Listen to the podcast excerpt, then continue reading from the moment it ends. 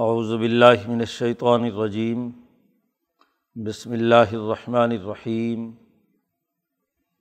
قال الملأ من قوم فرعون، ان هذا لساحر علیم۔ یرید ان یخرجکم من ارضکم، فماذا تأمرون؟ قالوا ارجہ و اخاہ و ارسل فی المدائن حاشرین۔ یاتو کا بک الساحر علیم و جا السحرت فرعون قالوا ان لنا لاجرا ان كنا نحن الغالبین قال نعم و انکم لمن المقربین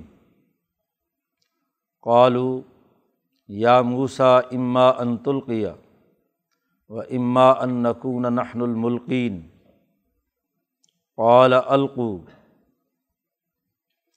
فلما القو سحر اعین الناس وستر حبوہم و جا بسحر عظیم و اوحینہ الا موسا ان الق اصاق فعدا تلقف ما فکون فوق الحق و بطل ما کانو یعملون فغلب و ون قلب و صاغرین وولقیت سحرت ساجدین قالو آمنا برب العالمین ربی موسا و ہارون قال فرعون آمن تم بھی قبل ان آزن الکم ان حاضہ لمکرم مکر تمہ فلمدین تھی لتخرجو منہا اہلہا فصوف تعلمون. لوقت ان ایدیکم و ارجلکم من خلافن سمبل اسلبنکم اجمعین قالو انا الا ربنا منقلبون. وما تنقم منا الا ان آمنا بآیات ربنا لما جاءتنا. ربنا افرغ علینہ صبرً و توفنا مسلمین صدق اللہ العظیم. صورت العراف کا یہ رقوع ہے۔ جیسا کہ شروع میں عرض کیا گیا تھا کہ اس صورت میں کل انسانیت کو اللہ نے مخاطب کیا ہے۔ تمام اقوام عالم کو انسانی بنیادوں پر انسانی اصول اور ضابطے بتلائے گئے ہیں۔ آدم علیہ السلام کے قصے سے اس معاملہ شروع ہوا ہے۔ پھر نو علیہ السلام، پھر حضرت حود اور صالح علیہ السلام، پھر شعیب علیہ السلام لوت علیہ السلام۔ گویا کہ جو پہلا دور ہے آدم سے لے کر نوح تک اور نو علیہ السلام سے لے کر ابراہیم علیہ السلام تک۔ اور ابراہیم علیہ السلام کے انبیاء میں لود علیہ السلام اور شعیب کا پیچھے تذکرہ آ چکا ہے۔ اب تفصیلی قصہ موسا علیہ السلام کا چل رہا ہے۔ گزشتہ رقوع میں تمام انبیاء کے واقعات اور قصص بیان کرنے کے بعد ایک ضابطہ اور قاعدہ بیان کیا تھا کہ وما ارسلنا فی قریت من نبی اللہ اخذنا اہلہ بالبأساء والضراء لعلہم یضرعون کہ جب بھی ہم نے کسی بستی میں کسی نبی کو بھیجا، تو سب سے پہلے تو انہیں ہم نے گرفت میں لیا، سزائیں چھوٹی موٹی کچھ تنبیہات کی تاکہ وہ عجز و انکساری کا اظہار کریں، تکبر اور غرور ان کا ٹوٹے گر گڑائیں اللہ کے سامنے توبہ کریں۔ لیکن جب وہ نہیں مانتے، تو سما بدلنا مکانت سیات الحسنہ ان کی بری حالت بدل کر ان کو اچھے وافر مقدار میں فراخی دے دیتے ہیں، استدراج کرتے ہیں۔ یہاں تک کہ وہ سمجھتے ہیں کہ اب کوئی ہمیں مصیبت آنے والی نہیں ہے۔ بہت خوشی کی حالت میں ہوتے ہیں کہ فخذنا ہم بغتم و حملہ یا شعرون یہ قاعدہ اور ضابطہ بیان کیا تھا کہ شروع میں کچھ تکلیفیں دے کر انہیں تنبیہات کرتے ہیں کہ شاید بعض آ جائیں، بات درست طریقے سے تسلیم کر لیں۔ لیکن جب تکبر اور غرور انتہا کو پہنچ جاتا ہے تو ایک دفعہ استدراج کرتے ہیں، کھلا میدان دے دیتے ہیں۔ یہ بالکل ایسے ہی جیسے مچھلی کا شکار کرنے والا جب یہ دیکھتا ہے کہ مچھلی نے وہ گوشت جس میں کانٹا ہے اسے منہ مار لیا ہے، تو رسی ڈھیلی چھوڑتا ہے، تاکہ وہ اچھی طریقے سے اس کے پیٹ میں اور حلق میں چلی جائے۔ اور جب وہ کانٹا اچھی طرح پھنس جاتا ہے، تو پھر صرف ایک جھٹکا دینے کی ضرورت ہے، مچھلی باہر آ جاتی ہے۔ بالکل اسی طریقے سے قرآن حکیم نے یہاں امبیا علیہم السلام جب کسی بستی میں آ کر حجت تمام کرتے ہیں دلائل سے بات واضح کر دیتے ہیں۔ اس کے باوجود لوگ لوگ نہیں مانتے۔ تو ایک دم سزا دینے کا طریقہ نہیں ہے، بلکہ کچھ مہلت دی جاتی ہے کہ شاید اب بات سمجھ میں آ جائے، اب سمجھ میں آ جائے۔ اس لیے یہ قاعدے اور ضابطے بیان کرنے کے بعد کہا تھا تلکل قرآن نقص علی کا من امبا کہ یہ بستیوں کے قصے ہم نے آپ کے سامنے بیان کیے ہیں۔ اس کا مقصد یہی ہے کہ بات سمجھی جائے۔ لیکن فما کان اللی امین و بیما کذب بن قبل۔ وہ پہلے جو انکار کر چکے ہوتے ہیں، شروع میں ہٹ دھرمی کی وجہ سے ایمان لانے والے نہیں ہوتے۔ یہ تمام واقعات بیان کرنے کے بعد پچھلے رقوع کے درمیان سے موسا علیہ السلام کا قصہ شروع کیا تھا۔ سما باسنا ممبادہم ان تمام امبیا کے بعد ہم نے موسا علیہ السلام کو بھیجا فرعون کے اور اس کے سرداروں کے مقابلے میں الا فرعون و مل و ظلم و بہا۔ انہوں نے بھی ایک ظلم کا ماحول پیدا کیا ہوا تھا۔ اس کی تفصیل قرآن یہاں بیان کر رہے ہیں۔ کہ موسا علیہ السلام کو جب بھیجا گیا تو انہوں نے بالکل سچائی کے ساتھ، حقائق کے ساتھ بنیادی باتیں فرعون کے سامنے رکھیں، یا فرعون سب سے پہلے اپنا تعارف کرایا، میں کون ہوں؟ جانتا تو تھا موسا علیہ السلام وہیں پرورش پا کر گئے تھے، لیکن ایک نئی حیثیت میں موسا علیہ السلام رسول کی حیثیت میں وہاں پہنچتے ہیں، تو تعارف کراتے ہیں، انی رسول رب العالمین. اس کے بعد ایک بڑی بنیادی حقیقت کی طرف نشاندہی کرتے ہیں کہ حقیقن علا اللہ عقول اللہ الحق.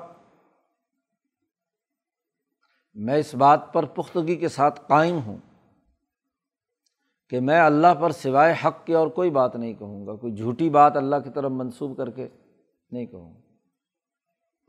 یہاں حضرت شیخ الہند نے حقیق ان کا ترجمہ قائم سے کیا ہے۔ میں قائم ہوں اس بات پر، استقامت کے ساتھ۔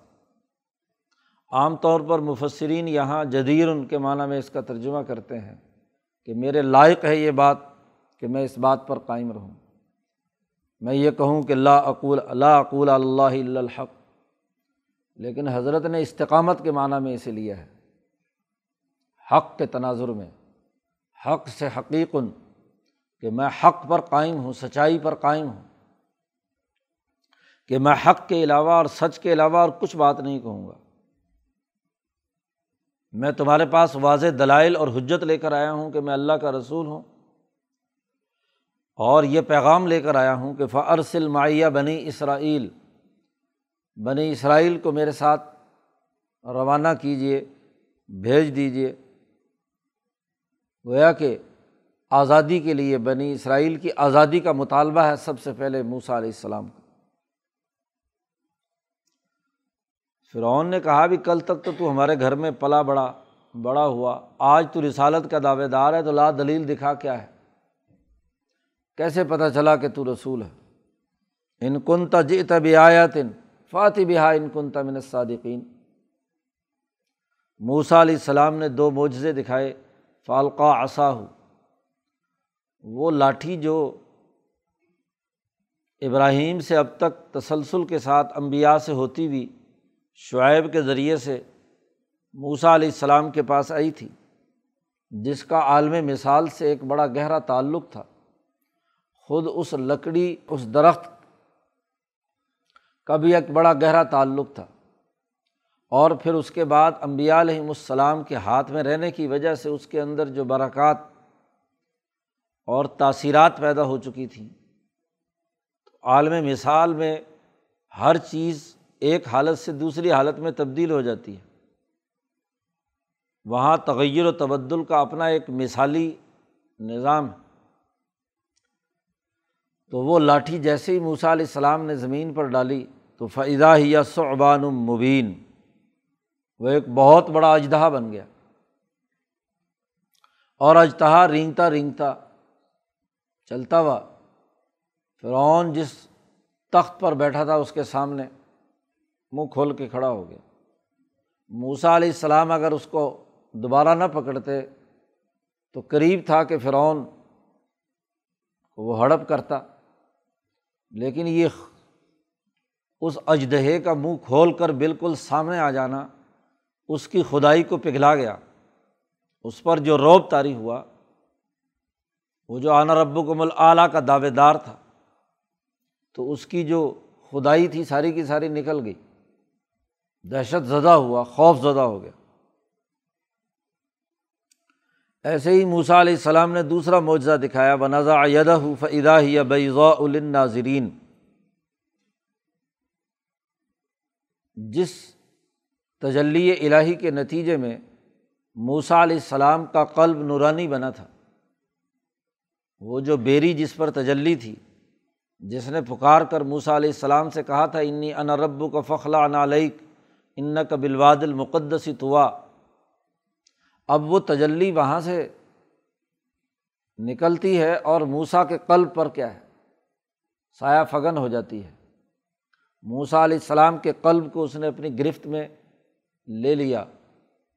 حضرت شاہ صاحب کی اصطلاح میں اگر بات کی جائے تو دل کو اس نے اپنا وکر بنا لیا، اپنا گھونسلہ بنا لیا۔ دل جو ہے اس کے قبضے میں آ گیا۔ اب دل کی چمک اور دل کی توانائی اور طاقت اور قوت جرت اور ہمت، وہ بہت مضبوط بن گئی۔ اور اسی کی بنیاد پر اللہ نے کہا کہ ذرا ہاتھ بائیں طرف سینے پر رکھو، تو ہاتھ بھی تمہارا کیا ہے؟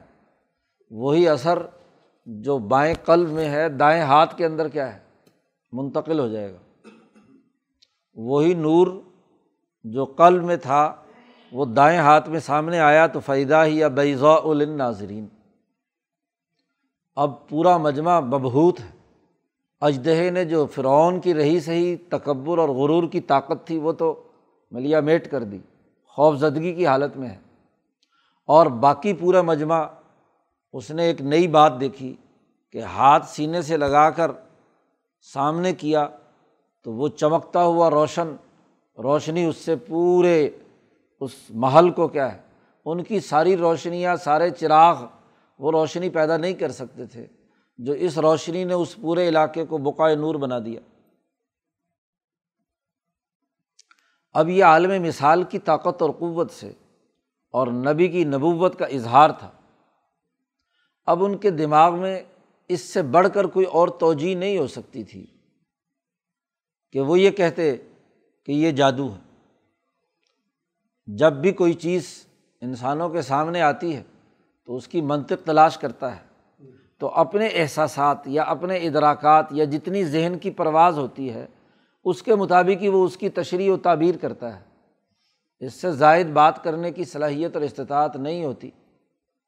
تو قول الملا من قومی فرعون۔ فرعون تو ویسے ہی مبہوت تھا۔ خوف زدہ تھا، کہاں وہ خدائی کا دعوے دار اور کہاں ایک اجدہا ابھی ہڑپ کرنے والا ہے اسے۔ ملا من قومی فرعون۔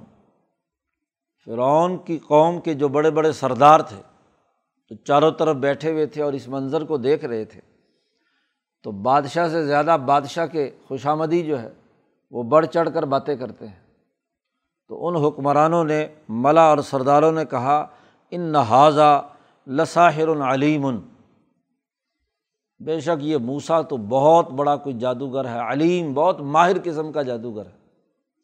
یہ جو آٹھ دس سال یہاں سے غائب رہا ہے، یہ کسی سے جادو سیکھتا رہا ہے۔ جی۔ اور اس نے جا کر وہاں کسی بڑے جادوگر سے سیکھا ہے۔ اور پھر ساتھ ہی اگلی بات بھی بڑھا دی کہ یرید و یخرجا کم اب یہ جادو سیکھ کر آیا ہے ہے بنی اسرائیلی۔ اور ہم نے دو سو سال ان کو غلام بنائے رکھا تھا۔ اب یہ ہمیں یہاں سے نکال کر مصر پر قبضہ کرنا چاہتا ہے۔ جیسے یوسف علیہ السلام آ کر یہاں حکمران بن گئے تھے۔ بنی اسرائیل کی حکمرانی رہی تھی اور قبتیوں نے پھر انہیں غلام بنا کر انہیں ذلیل اور پست کر دیا۔ اب اس کا ارادہ بدلہ لینے کا ہے۔ کیونکہ شروع سے ہی ان کے دماغ میں یہ بات بیٹھی ہوئی تھی کہ ضرور ہاں جی کوئی ایسا بچہ پیدا ہونے والا ہے، جادوگروں نے بتلایا ہوا تھا کہ جو تمہارا تختہ الٹے گا۔ یرید و یخرجا کم اس کا ارادہ ہے کہ وہ تمہیں نکالے تمہاری زمین سے۔ تمہاری زمین سے نکال کر اپنا قبضہ کرنا چاہتا ہے، مصر سے بے دخل کرنا چاہتا ہے۔ فمادہ تمرون اب سرداروں نے کہا کہ بھائی تمہارا مشورہ کیا ہے؟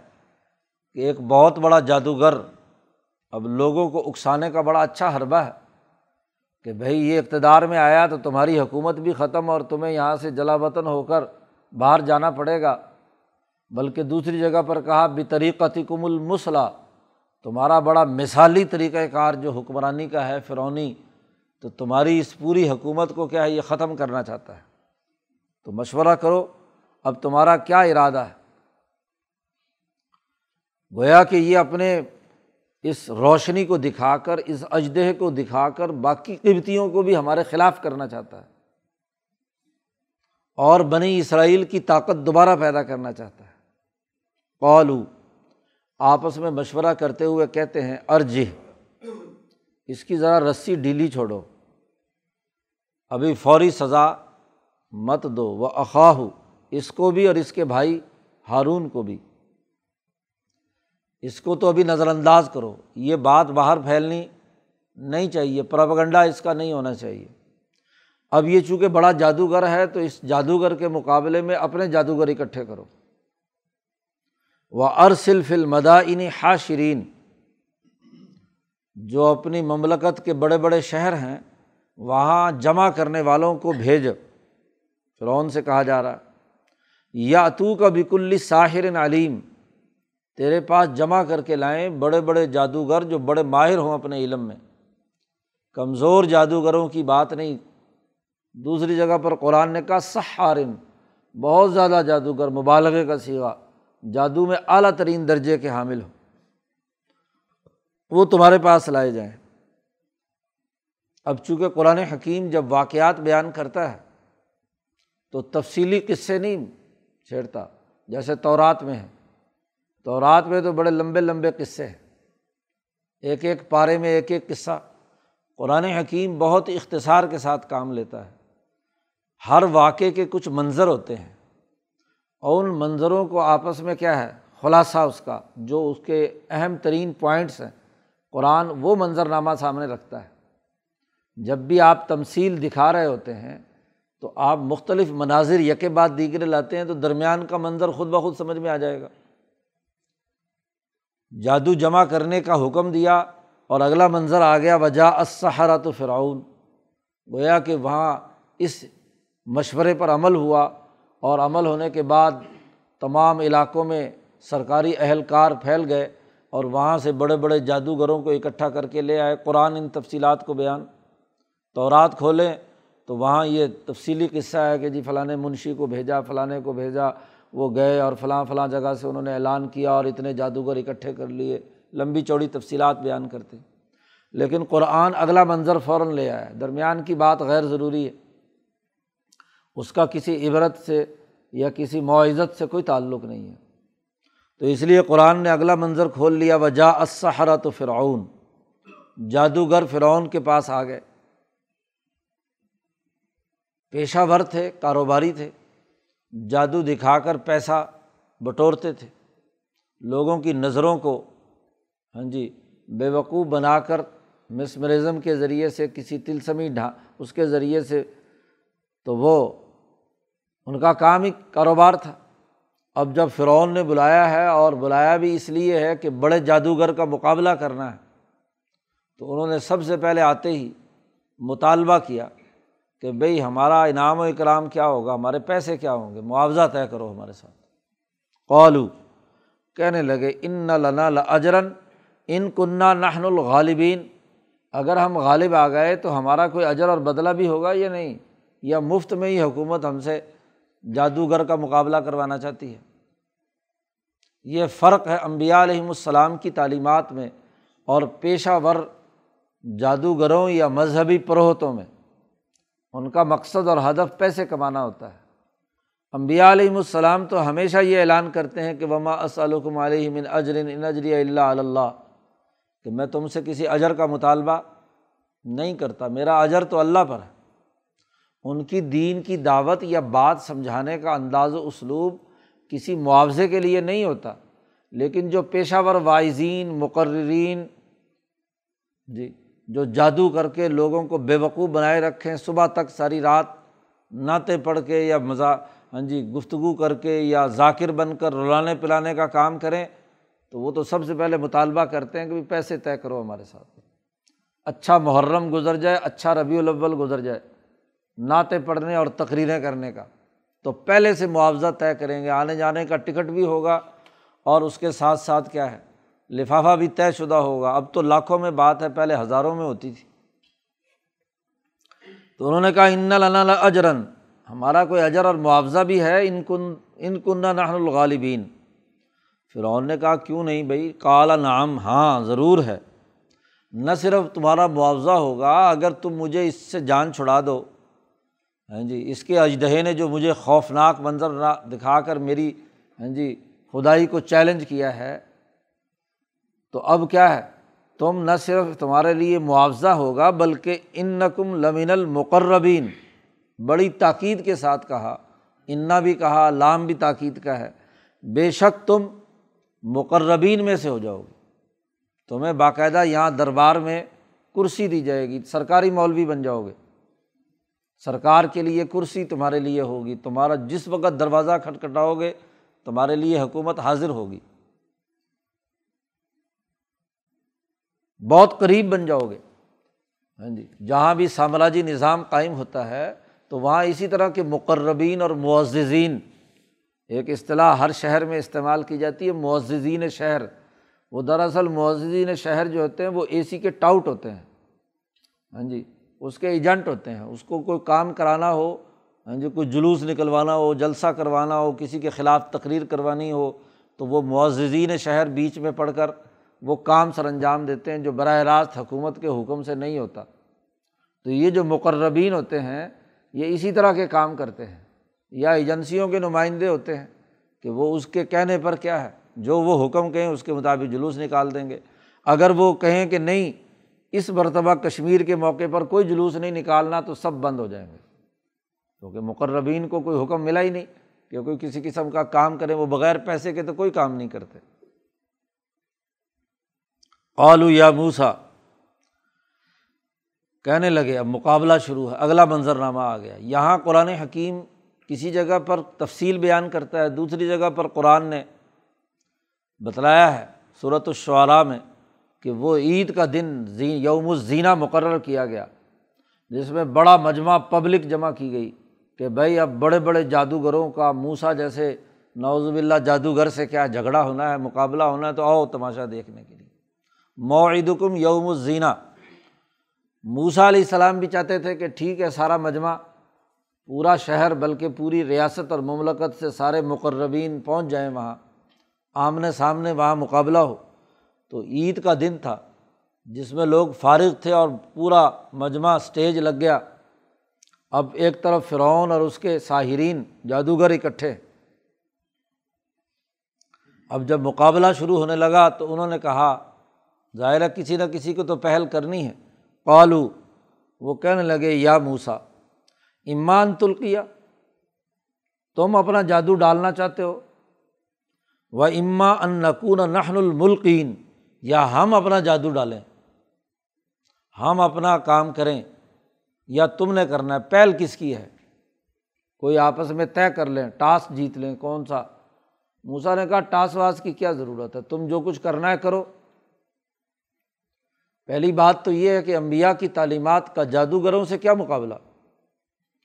جادو کا توڑ نبی کی نبوت یا معجزے کے ساتھ کرنا کوئی مقصد نہیں تھا، لیکن چونکہ اب میدان ہی یہ بن گیا، ان کے ذہن کے مطابق کہ یہ جادو ہے تو جادو کا مقابلہ ہو رہا ہے۔ تو یہ تو ان کا فہم تھا۔ نبی تو یہ کام نہیں کرتا کہ وہ اپنے معجزات کو جادو شمار کر کے اور اس کے مطابق کیا ہے، مقابلے کے لیے کہے۔ تو چونکہ موسا علیہ السلام پہلے اپنی لاٹھی ڈال چکے تھے، القاع کر چکے تھے، تو اسی تناظر میں انہوں نے بات کی کہ تم نے ڈالنی ہے اپنی لاٹھی جو سام بنے، یا ہمیں اپنا کام کرنا ہے؟ موسا علیہ السلام نے کہا، القو، تم ڈالو، اپنا جادو جو تم نے دکھانا ہے، تم اپنا کرو۔ فلما القو، جب انہوں نے وہ جادو اپنا ڈالا، رسیاں وسیاں، کچھ انہوں نے اور اپنی کوئی لاٹھیاں شاٹیاں ڈالیں اور وہ اجدہ بن کر، سانپ بن کر سرسرانے لگے۔ سہارو آ الناس، لوگوں کی آنکھوں پر جادو کر دیا۔ ویسے تو وہ رسیاں ہی لاٹھیاں ہی تھیں، اور تو ان میں کسی قسم کا نہیں۔ ان کے وہم اور خیال کو کنٹرول میں لے کر ان کو یہ نظر آنے لگا کہ یہ کیا ہے، سانپ ہے۔ اور نہ صرف یہ بلکہ موسا علیہ السلام پر بھی۔ سہارو آناس وسطر حبو ہم اور ان پر روب پیدا کیا، ڈر پیدا کر رہا ہے، ڈرا رہے ہیں۔ مقصد ان کا ڈرانا ہے، مقصد خوف زدہ کرنا۔ اصل میں تو وہ اسی طرح کی اسی طرح چیزیں تھیں، لیکن آنکھوں میں ایسے لوگوں کو نظر آئی کہ جیسے کہ بس سانپ دوڑ رہے ہیں۔ ہاں جی سپولیے دوڑ رہے ہیں، بڑے بڑے۔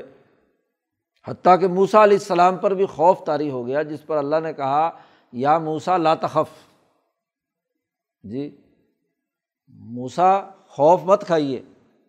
تو نظر ایسے باندھی کہ نبی پر بھی خوف طاری ہو گیا۔ یہ بات اچھی طرح سمجھ لینی چاہیے۔ عصمت کا یہ مطلب نہیں ہے کہ نبی کی حیوانیت ہی سرے سے ختم ہو گئی ہو۔ حضرت الامام شاہ ولی اللہ دہلوی نے تعویر الحادیث میں اس پر اچھی گفتگو کی ہے اور اس کے حاشیے میں بڑی تفصیل، خیر کثیر اور تفیمات الہیہ سے مولانا قاسمی نے نقل کی ہے۔ امبیا علیہم السلام کی ایک ملکیت ہے اور ایک حیوانیت ہے۔ حیوانیت میں وہ عام انسانوں کی طرح ہے۔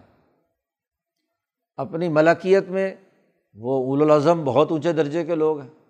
تو جب بھی کوئی منظرنامہ سامنے آتا ہے تو جیسے عام انسانی طبیعت کے اندر طبی طور پر ایک خوف پیدا ہوتا ہے۔ وہاں بڑی اچھی گفتگو حضرت شاہ صاحب نے کی ہے کہ ایک ولایت نبوت ہے اور ایک ولایت سغرا ہے۔ جن لوگوں کی بہیمیت کمزور ہوتی ہے اور ملکیت مضبوط ہوتی ہے، ان لوگوں کی بہیمیت ایک خاص عادات و اطوار پر، نیکی، ملکیت کے امور پر پختہ ہو کر سخت ہو جاتی ہے، اس میں کوئی تغیر و تبدل نہیں ہوتا۔ وہ عادت ثانیہ بن جاتی ہے، گویا کہ وہ اپنی ریاضت اور طاقت اور قوت سے اپنی بہیمیت کو سرے سے کیا ہے، فنا کر دیتے ہیں۔ اسی لیے ایسے لوگ جو ہیں، وہ تنہائی اختیار کرتے ہیں، عام لوگوں سے ان کا میل جول کم ہوتا ہے۔ وہ ہر وقت استغراق کی حالت میں ذات باری تعالیٰ کی طرف متوجہ رہتے ہیں، اپنی ملکیت کے کیونکہ بیچاروں کی بہیمیت کمزور ہونے کی وجہ سے وہ عوام سے رابطہ کریں تو ان کی ملکیت کا رشتہ ٹوٹ جاتا ہے۔ یہ عام ولایت ہے اور امبیا علیہم السلام چونکہ انسانوں کی اصلاح کے لیے انسانوں کے اندر رہتے ہیں۔ اور ولی اللہ سلسلے کی سب سے بڑی خصوصیت یہ ہے کہ وہ عوام کے اندر رہتے ہوئے بھی اپنی ملکیت کو برقرار رکھتے ہیں اور بہی، حیوانیت کے جو بنیادی اثاثی اصول ہیں اس کی جو اصلاح کا عمل ہے، ارتفاقات کا یا اخلاق کا، وہ اس پر قائم رہ کر اس کا نمونہ بنتے ہیں۔ تو جب حیوانیت برقرار ہے، تو ظاہر حیوانی اثرات بھی آئیں گے۔ تو موسا علیہ السلام پر بھی طبی طور پر، طبی تقاضے کے تحت یہ خوف طاری ہوا جیسے باقی انسانوں کو ہوا۔ وجا بصحر عظیم، بڑا جادو لے کر آئے۔ اب یہ معاملہ ہے۔ ایسے موقع پر جب موسا علیہ السلام کی طبی اور بہیمیت پر بھی خوف طاری ہے، وہاں اللہ پاک نے کہا، یا موسا لا تخف۔ مت ڈریے، خوف زدہ مت ہوں۔ وہ اوحینا الا موسا ہم نے موسا کی طرف وہی کی کہ ڈریے مت۔ دوسری جگہ پر قرآن نے کہا، یہاں کہا، یہاں صرف اتنی بات کہ، انل کے آساک خوف زدہ مت ہوں اور اپنی لاٹھی بغیر کسی خوف کے ڈالیں زمین پر۔ وہ ان القیاساک اپنی لاٹھی ڈالیے۔ اب جیسے ہی موسا علیہ السلام نے وہ لاٹھی ڈالی، تو ظاہر ہے کہ وہ تو ملکیت کی طاقت سے، عالم مثال کی طاقت اور قوت سے تھی۔ یہاں تو صرف نظر باندھنے کا کام تھا، جادو کے ذریعے سے۔ لیکن موسا علیہ السلام نے لاٹھی ڈال کر جو ایک حقیقت تھی، عالم مثال کی طاقت اور قوت تھی، سے تھی۔ تو فعدا ہی تلقف ما یا فکون جو انہوں نے جھوٹا تانا بانا بنا تھا عفق مبنی ہاں جی جھوٹی چیز گھڑ، گھڑی گھڑی تھی جو حضرت نے ترجمہ کیا، سانگ رچایا تھا۔ جو ایک ڈھکوسلا انہوں نے کیا تھا، اس کو نگل گیا۔ فیضا ہی تلقف، وہ ساری رسیاں، لاٹیاں، جو بھی کچھ وہاں پر تھی، وہ اجدہا نکلتا ہے۔ اور سب صفایا کر دیتا ہے، سب صاف، میدان بالکل صاف۔ اب جیسے ہی یہ معاملہ ہوا تو فوق الحق و باطلا ماکان یا ملون حق ظاہر ہو گیا۔ اس زمانے کا سب سے بڑا علم جادو تھا۔ اب جادوگر سمجھ گئے کہ حق کیا ہے، کیونکہ انہیں پتہ تھا کہ جادو کی اصل حقیقت تو صرف یہی ہے کہ نظر باندھ کر کے کسی کو بے وقوف بنا کر کام کیا جائے۔ اور اگر اس نے یہ حقیقت میں تمام چیزوں کو نگل گیا تو اس کا مطلب یہ کہ یہ جادو نہیں ہے، کوئی اور چیز ہے۔ اور ضرور حق کی طرف سے ہے۔ تو حق بالکل اب پورا مجمع عام فرعون کی پوری ہاں جی قوم وہاں پر جمع ہے۔ عید کا دن ہے، تماشا دیکھنے آئے ہیں اور تماشے نے واضح کر دیا کہ موسا کی بات برحق ہے۔ وہ بطلا ماں کانو یا ملون اور جو کچھ وہ جادوگر کر رہے تھے، وہ سب کا سب باطل ہو گیا، غلط ثابت ہو گیا۔ اب اس منظر کا قرآن نقشہ کھینچتا ہے فغولب ہونا لکھا وہ مغلوب ہو گئے۔ شکست، بری شکست کھائی۔ فرعون کا تو منہ نکل آیا کہ یہ کیا؟ سارے بڑے بڑے سردار ہاں جی مایوس۔ کہ ایک بہت بڑا دھماکہ کرنے چلے تھے اور بجائے اس کے کیا ہے، مایوسی کا عالم یہ ہے، مغلوبیت پیدا ہوئی اور ون قلب ساغرین ذلیل اور رسوا ہو کر وہاں سے کھسکنا شروع ہو گئے۔ وہ جو لیڈر تھے سارے ہاں جی، جب میدان عام میں شکست ہوئی تو ذلیل ہو کر وہاں سے ان قلبو بھاگنے لگے، میدان چھوڑ کر۔ وہ القی سہارت ساجدین اب اس زمانے کا سب سے بڑا علم جادوگری کا تھا اور وہ جادوگر سمجھ گئے کہ یہ جادو نہیں ہے۔ یہ تو اوپر کی کوئی طاقت ہے، قوت ہے۔ موسا علیہ السلام کا جو پیغام ان کے سامنے آیا تو سب کے سب سجدے میں گر پڑے، اپنی شکست تسلیم کر لی۔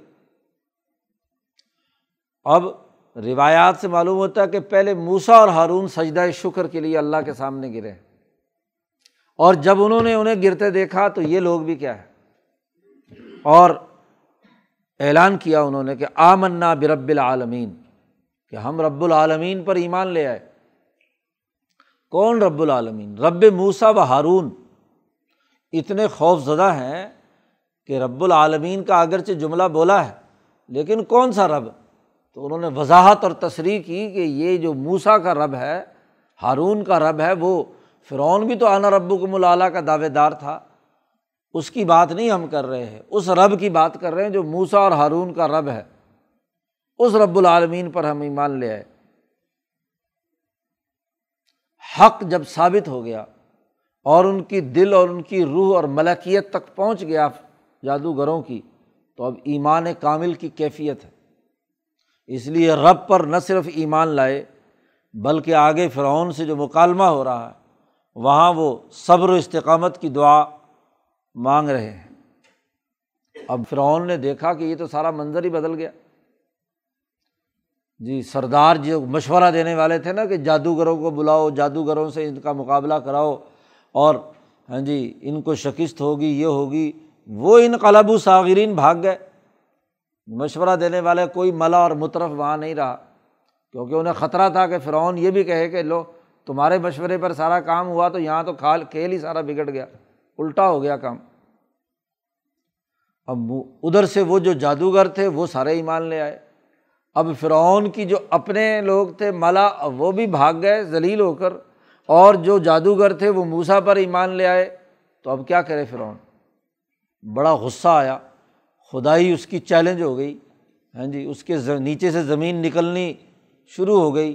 تو اب اسے بڑا شدید غصہ آیا۔ کہنے لگا آمن تم بھی قبل آزن الکم میری اجازت سے پہلے تم مسلمان ہو گئے بھائی تیرے سے اجازت لینی تھی۔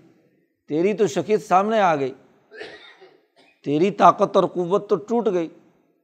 تمہارے پلے ہے کیا کہ تم سے اجازت لے کر ایمان لائیں؟ لیکن اشتعال اور غصے اور انتقام کی حالت میں کہتا ہے آمن تم بھی قبلان آزن الکم پھر اپنے لوگوں کو ہاں جی بے وقوع بنانے کے لیے آخری تعویل، جو ماشاء اللہ آپ کے ہارنے والے لیڈر بھی کرتے ہیں۔ جی سازش ہو گئی۔ جی بڑی سازش ہوئی ہے۔ جی جو ہم ہار گئے۔ جی بڑے بڑے مولانا صاحبان بھی سازش کے چکر میں پڑ جاتے ہیں کہ سازش ہو گئی ہے۔ تو اس نے بھی کیا کہا؟ ان نہ حاضہ لمکرن بے شک یہ مکر ہے، بڑی سازش ہوئی ہے۔ مکر تم ہو فل مدینہ تھی تم سب نے مل کر مکر کیا ہے۔ تم سارے موسا کے شاگرد ہو۔ تم سارے پہلے ان تم نے طے کیا ہوا تھا کہ پہلے میں آ کر یہ تماشا دکھاؤں گا اور پھر سارے یہ جمع کیے جائیں گے اور پھر سارے مل کر شکست تسلیم کر لیں گے۔ تو یہ سب تم نے مل کر سازش کی ہے۔ ہارنے والے اور مغلوب ہونے والے ہمیشہ سازشی تیری استعمال کرتے ہیں کہ جی فلاں سازش ہو گئی تھی، یوں ہو گیا تھا، وہ ہو گیا تھا۔ اپنے کرتوت اور اپنے اعمال نہیں دیکھیں گے۔ اپنی غلطیوں پر غور و فکر نہیں کریں گے۔ ہاں جی اس میں سے کوئی نہ کوئی سازش نکالیں گے۔ یہ فرونی طریقۂ کار ہے، یاد رکھو۔ اور یہ سازش تم نے اس لیے کی تھی لی تخریجو منہا آلہ تاکہ تم اس شہر والوں کو یہاں سے نکالو۔ یا بطریقت کم المسلح ان کے مثالی طریقے کو تم ختم کر دو۔ جی تو تم اصل میں سازش کرنے کے لیے، ہمیں اس ملک سے بے دخل کرنے کے لیے ہماری جو بڑی کافی عرصے سے چلی حکمرانی ہے ہاں جی اس کو چیلنج کیا، ہماری وزارت چھین لی، ہماری حکومت چھین لی، ہماری طاقت اور قوت چھیننا چاہتے ہو تم۔ فصوف تعلمون، ان قریب تم جان لو گے۔ دھمکیاں لگا رہا ہے۔ کیا؟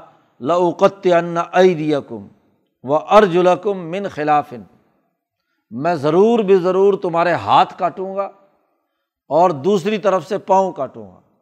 کسی مجرم کو سزا دی جاتی ہے تو خلافن یعنی دایاں ہاتھ کاٹا ہے تو بایاں پاؤں، یا بایاں ہاتھ کاٹا ہے تو دایاں پاؤں۔ تو میں تمہیں اتنی سخت سزا دوں گا۔ سمل اسلی بننا کو مجمعین اور پھر میں تم تمام کو سولی پر بھی چڑھا دوں گا۔ پہلے ہاتھ پاؤں کٹواؤں گا، اس کی اذیت اور تکلیفوں میں تڑپو گے۔ پھر اٹھا کر تمہیں کیا ہے؟ سولی چڑھا دیا جائے سخت ترین سزا۔ ہاں جی۔ آج کل بھی ایک فرعون کہتا ہے کہ ایک لات ماریں گے تو حکومت ختم ہو جائے گی۔ جی۔ تو یہ جو شکست خوردہ لوگ ہوتے ہیں، یہ اسی طرح کے کیا ہے؟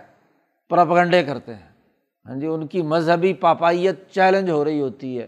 ان کی خدائی کا دعویٰ جو ہے، وہ اس کو خطرات لاحق ہوتے ہیں۔ تو وہ اس طرح کی دھمکیاں لگاتے ہیں۔ قالو جادوگروں نے کہا کہ بھی بات یہ ہے، ہم تو رب موسا و ہارون پر ایمان لے آئے قالو انا الا ربنا منقلبون۔ بے شک اگر تو ہمیں سزا دے گا بھی، تو ہم نے اپنے رب کے حضور حاضر ہونا ہے۔ آج نہیں تو کل، تو چلو ابھی صحیح۔ اس سے ہم ڈرنے والے نہیں ہیں۔ جب ایمان دلوں میں راسک ہو جاتا ہے، بشاشت قلبی پیدا ہوتی ہے خطرۂ حقانی جب دلوں پر اثر انداز ہوتا ہے موسا علیہ السلام کی قلبی توجہ سے موسا علیہ السلام کے دل و دماغ کی تاثیرات جب ان جادوگروں پر پڑی اور انہوں نے اسے قبول کر لیا، تو وہی کیفیت ایمان کی اعلیٰ ترین درجے کی اسی وقت ان جادوگروں کے دماغ میں بھی پھیل گئی۔ ان کے دل میں بھی وہ جرت پیدا ہو گئی جو موسا علیہ السلام کی تھی۔ یہ دراصل نبی کی نبوت کا عکس ہوتا ہے جو ان کے صحابہ اور حوارین کے قلوب پر پڑتا ہے۔ جیسے تجلی الہی نے طور پہاڑ پر موسا علیہ السلام کے قلب کو رنگین کیا تھا، اللہ کے رنگ میں۔ ایسے ہی موسا علیہ السلام کی توجہ نے ان تمام جو اہل علم تھے اور بات سمجھ چکے تھے کہ اصل حقیقت کیا ہے، جب وہ ایمان لائے تو ان کے دلوں کو رنگین کر دیا۔ وماتن کی ممنہ اللہ نامنا بھی آیاتی ربینہ تو ہم سے یہی انتقام لینا چاہتا ہے کہ ہم اپنے رب کی آیات پر ایمان لائے ہیں جب وہ ہمارے پاس آ گئیں۔ موسا علیہ السلام کی دعوت اور موسا علیہ السلام کی بیان کردہ ان آیات پر ایمان لانے کے نتیجے میں تم ہم سے انتقام لینا چاہتا ہے۔ اب اپنے پروردگار سے دعا مانگتے ہیں، ربنا افرغ علینا صبرن اے ہمارے پروردگار، ہم پر صبر کا دروازہ کھول دے۔ افراق کہتے ہیں ہاں جی اوپر سے کسی پانی کا اس طریقے سے بہانا کہ بس اس کا دھانا کھل جائے۔ اس لیے حضرت نے صبر کے دھانے کھول دے۔ صبر، استقامت، کہ جو اذیت اور تکلیف جسم پر ہو بھی صحیح، لیکن ہم ڈٹ جائیں اپنے نظریے اور اپنے فکر پر۔ اس اذیت اور تکلیف کی وجہ سے ہم اپنے نظریے سے منحرف نہ ہوں۔ استقامت، جو بات موسا علیہ السلام نے کہی تھی حقیقن کہ میں بالکل قائم اور ثابت ہوں اس بات پر۔ ایسے ہی وہ حقانیت جب ان جادوگروں کے دل و دماغ پر منتقل ہوئی تو وہی حق ان کے یہاں بھی روشن ہو گیا۔ وہ بھی کہتے ہیں کہ ہم صبر و استقامت کے لیے ہم کردار ادا کریں اور اللہ سے دعا مانگتے ہیں۔ ربنا افر علینہ صبرن اور پھر آخری دعا مانگتے ہیں و توفنا مسلمین ہمیں موت دینا اس حالت میں کہ ہم مسلمان ہوں، فرما بردار ہوں، تیری بات ماننے والے ہوں۔ یہ دنیا کی مصیبتیں تو آنی جانی ہیں، لیکن ہم ہاں جی اسلام کی حالت میں، سپردگی کی حالت میں تیرے پاس حاضر ہوں، یہ دعا۔ تو موسا علیہ السلام کی کتنی بڑی کامیابی ہے کہ ایک بہت بڑے منظر نامے میں، جہاں اس ملک کا پورا علمی کریم جادوگر سے بڑھ کر کوئی اور علم ان کے یہاں تھا ہی نہیں۔ تو اس کو شکست دی اور وہ سب اہل علم جو ہیں، وہ موسا علیہ السلام کی بات تسلیم کر کے تو بہت ذلیل اور رسوا ہوا۔ اس کی خدائی کا دعویٰ جو ہے، وہ ہاں جی ریزا ریزا ہو گیا۔ اب جب یہ منظرنامہ سارا دیکھا تو اب مشیر تو کہیں ٹھہرتے نہیں نا۔ ہاں جی بانس پر چڑھانے والے، خدا بنانے والے جو ہیں نا، وہ کوئی نہ کوئی مشورے دیتے رہتے ہیں۔ اگلے رقوع میں انہوں نے اور مشورہ دیا سرداروں نے اس کو پھنسانے کے لیے۔ قرآن حکیم نے اس کا تذکرہ کیا اور اس کا جواب بھی دیا ہے۔ اللہ تعالیٰ قرآن حکیم کو سمجھنے اور اس پر عمل کرنے کی توفیق عطا فرمائے۔ اللہ۔